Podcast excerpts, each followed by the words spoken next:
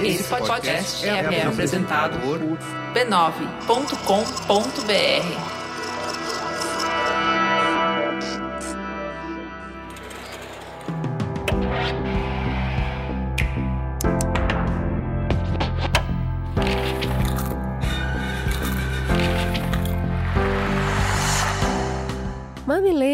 mamiletes, bem-vindos ao nosso espaço de reflexão a partir de produções culturais.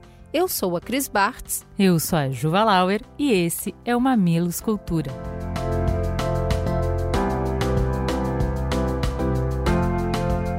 Hoje, o que inspira a nossa conversa é o podcast Praia dos Ossos, idealizado e apresentado por Branca Viana. Em seus oito episódios, esse podcast nos leva para a história de um assassinato que aconteceu há 40 anos e deixou marcas até hoje. Essa é a primeira minissérie original da Rádio Novelo e você pode ver fotos e ouvir a história em radionovelo.com barra Praia dos Ossos. E aí, Ju, Hoje você é princesa vilã. Vou te falar que eu tô meio Ariel no rosto, mas 100% malévola no olhar, viu?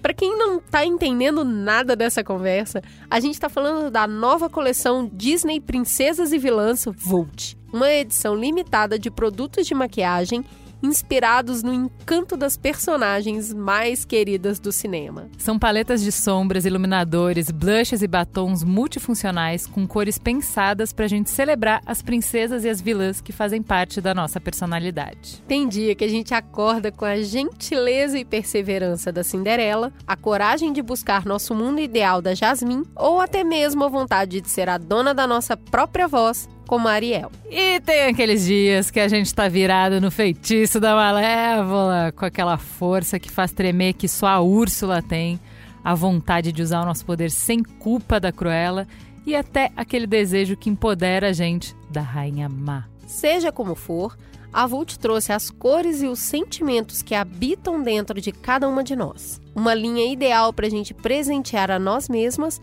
ou aquela pessoa querida. Afinal, a magia das personagens Disney é que cada uma delas faz a gente lembrar de alguém muito especial. É ou não é? Natal aí, minha gente. Conheça a linha Disney Princesas e Vilas Vult no site vult.com.br.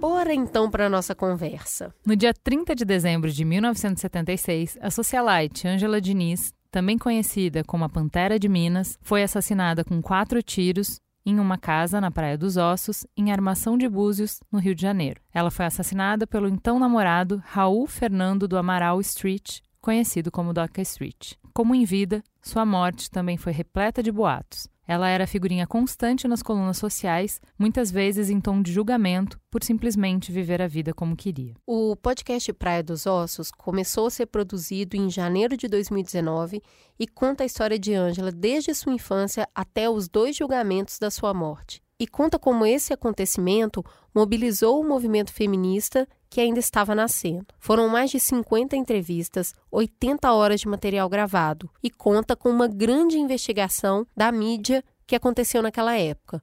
O podcast entrevistou os amigos de Angela Diniz e até o próprio Doc Street, réu confesso do crime. Durante os três anos que se passaram entre o crime e o julgamento muito explorado pelos meios midiáticos, o Doc Street se tornou vítima, muito por conta do seu advogado, o premiado criminalista Evandro Lizin Silva. O que, que mudou desde os anos 70? Esse é um dos pontos de discussão. Hoje, ainda muitas mulheres morrem, como Ângela, vítimas do feminicídio. Em 2020, foram 1.314 mulheres, o maior número já registrado desde que a lei entrou em vigor em 2015. Vamos lá, Juliana, me conta como a minissérie de oito episódios Praia dos Ossos bateu para você. Primeira coisa que eu não podia deixar passar é o orgulho de ver como a nossa mídia cresceu, se expandiu e nos possibilitou novas explorações, novas construções, né? Antes do Mamilos começar, 10, 15 anos atrás, é, o podcast no Brasil surge como uma iniciativa amadora, não é um investimento de grandes rádios públicas como a gente viu nos Estados Unidos, na Inglaterra, né?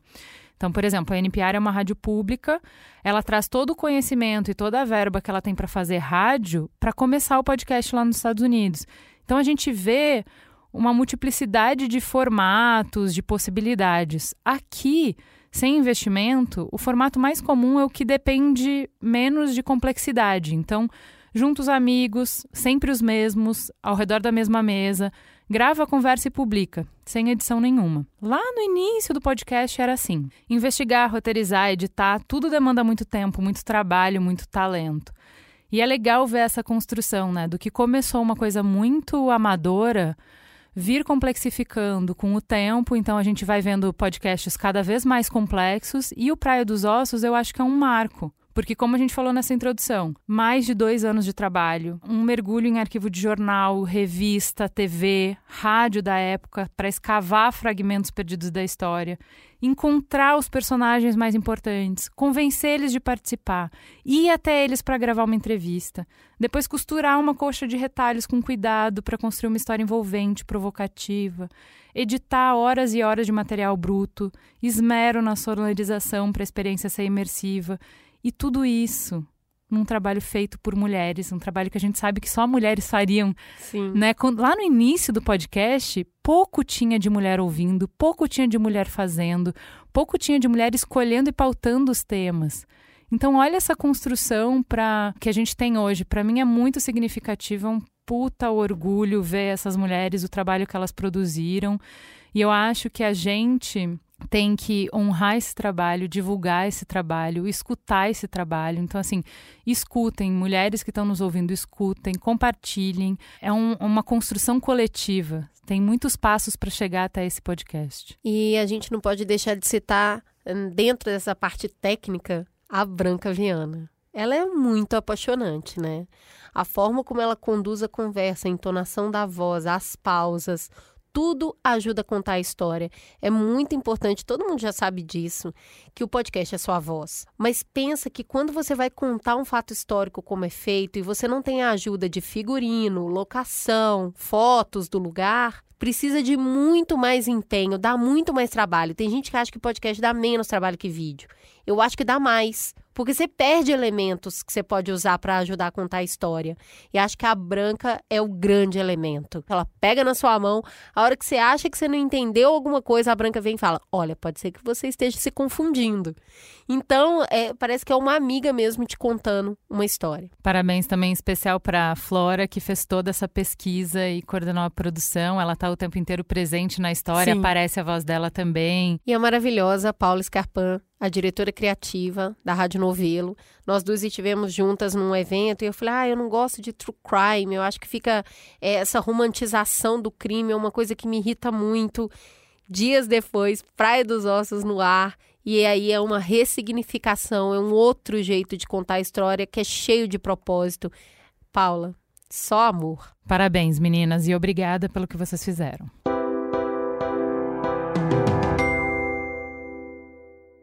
O segundo ponto que bate forte assim foi no rim, tá? Esse ponto é para mim. Ter legítima defesa da honra, que é o trunfo, a carta no baralho que ninguém conhecia, que aí a gente há de admirar. Esse advogado não era realmente qualquer coisa. Não é à toa que ele carrega o nome de um dos maiores criminalistas que o Brasil já teve. Ele constrói a história numa narrativa e quando ele fala, e aí para mim tá a, a surpresa, eu já tinha, todo mundo conhece legítima defesa. Tá? Eu me senti ameaçado, legítima defesa. Foi, foi legítimo o que a pessoa fez. Mas legítima defesa da honra. Juliana, e aí? Então, a primeira reação que a gente tem é que honra não é uma pessoa para ser defendida, né? Você não pode matar a honra, não é igual matar uma pessoa, né?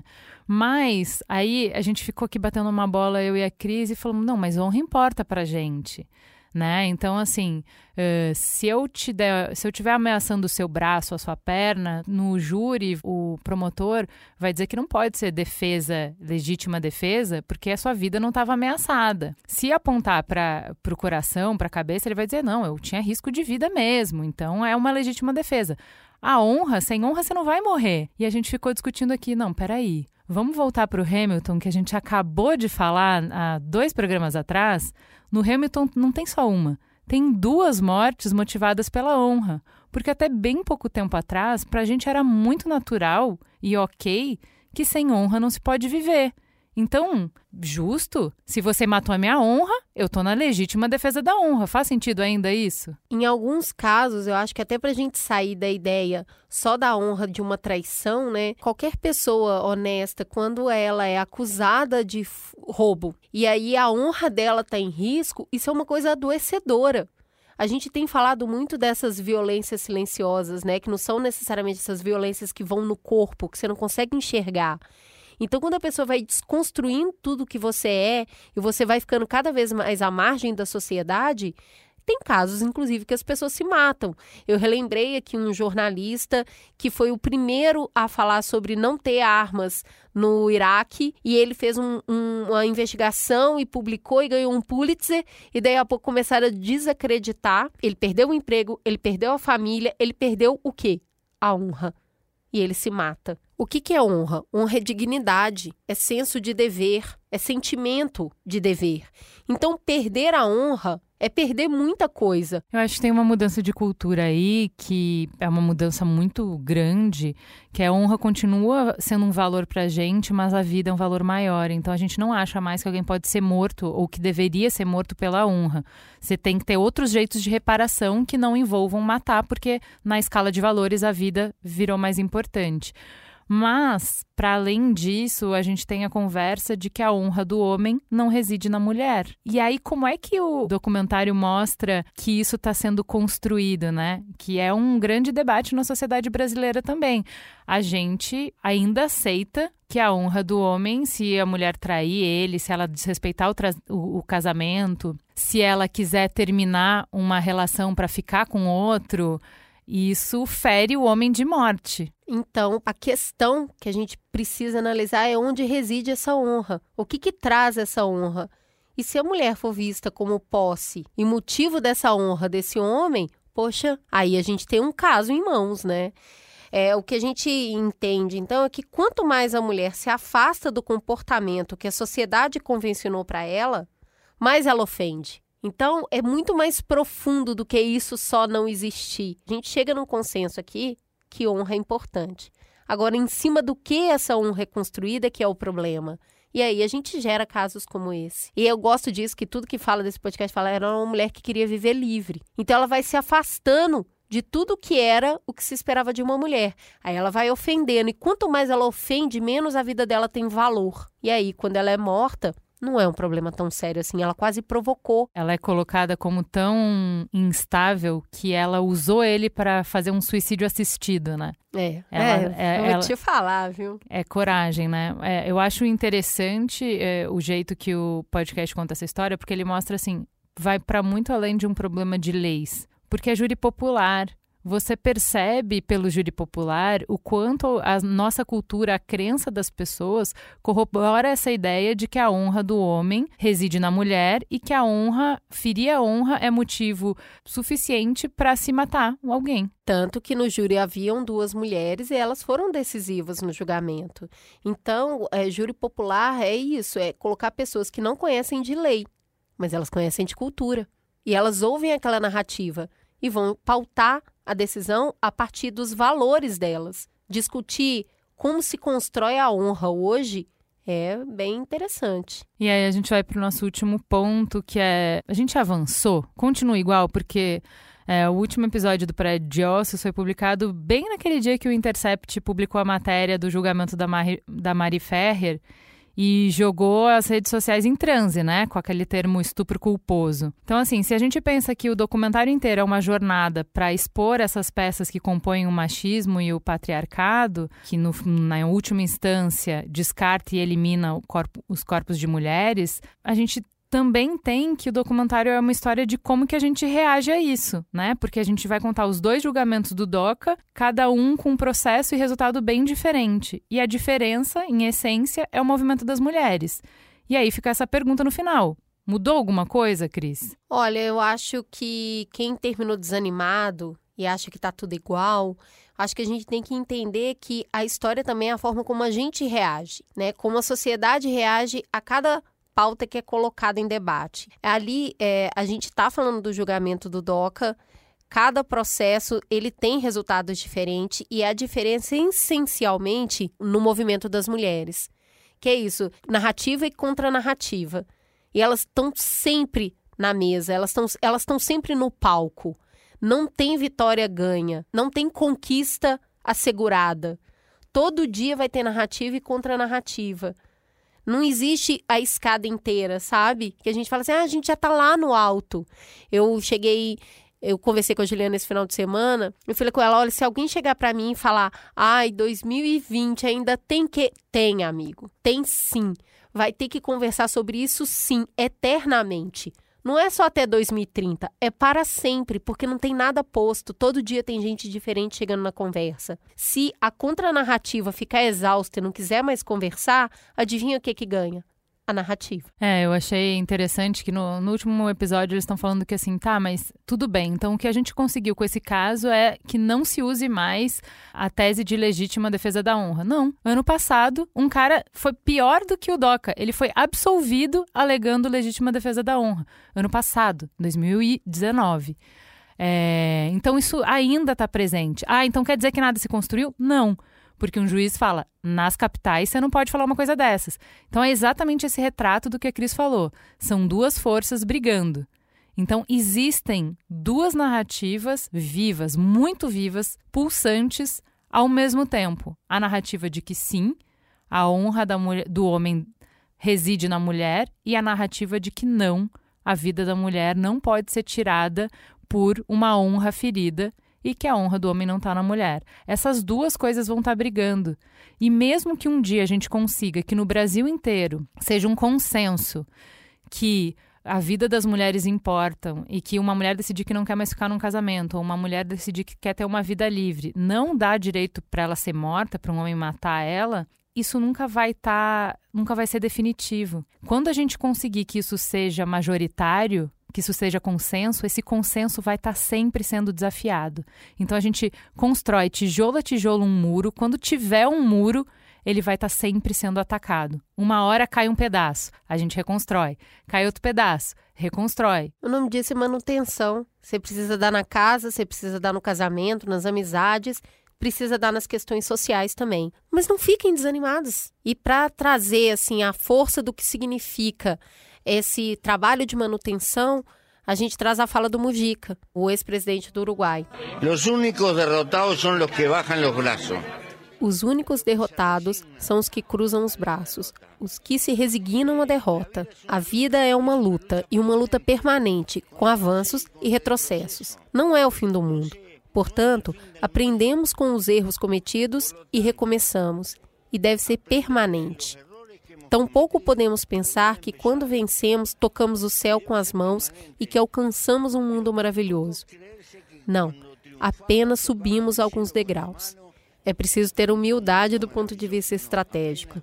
Não existe derrota definitiva, assim como não existe vitória definitiva. Não há derrota definitiva nem triunfo definitivo. Fudido. Temos um programa? Temos um lindo programa. Até semana que vem, gente. Até mais.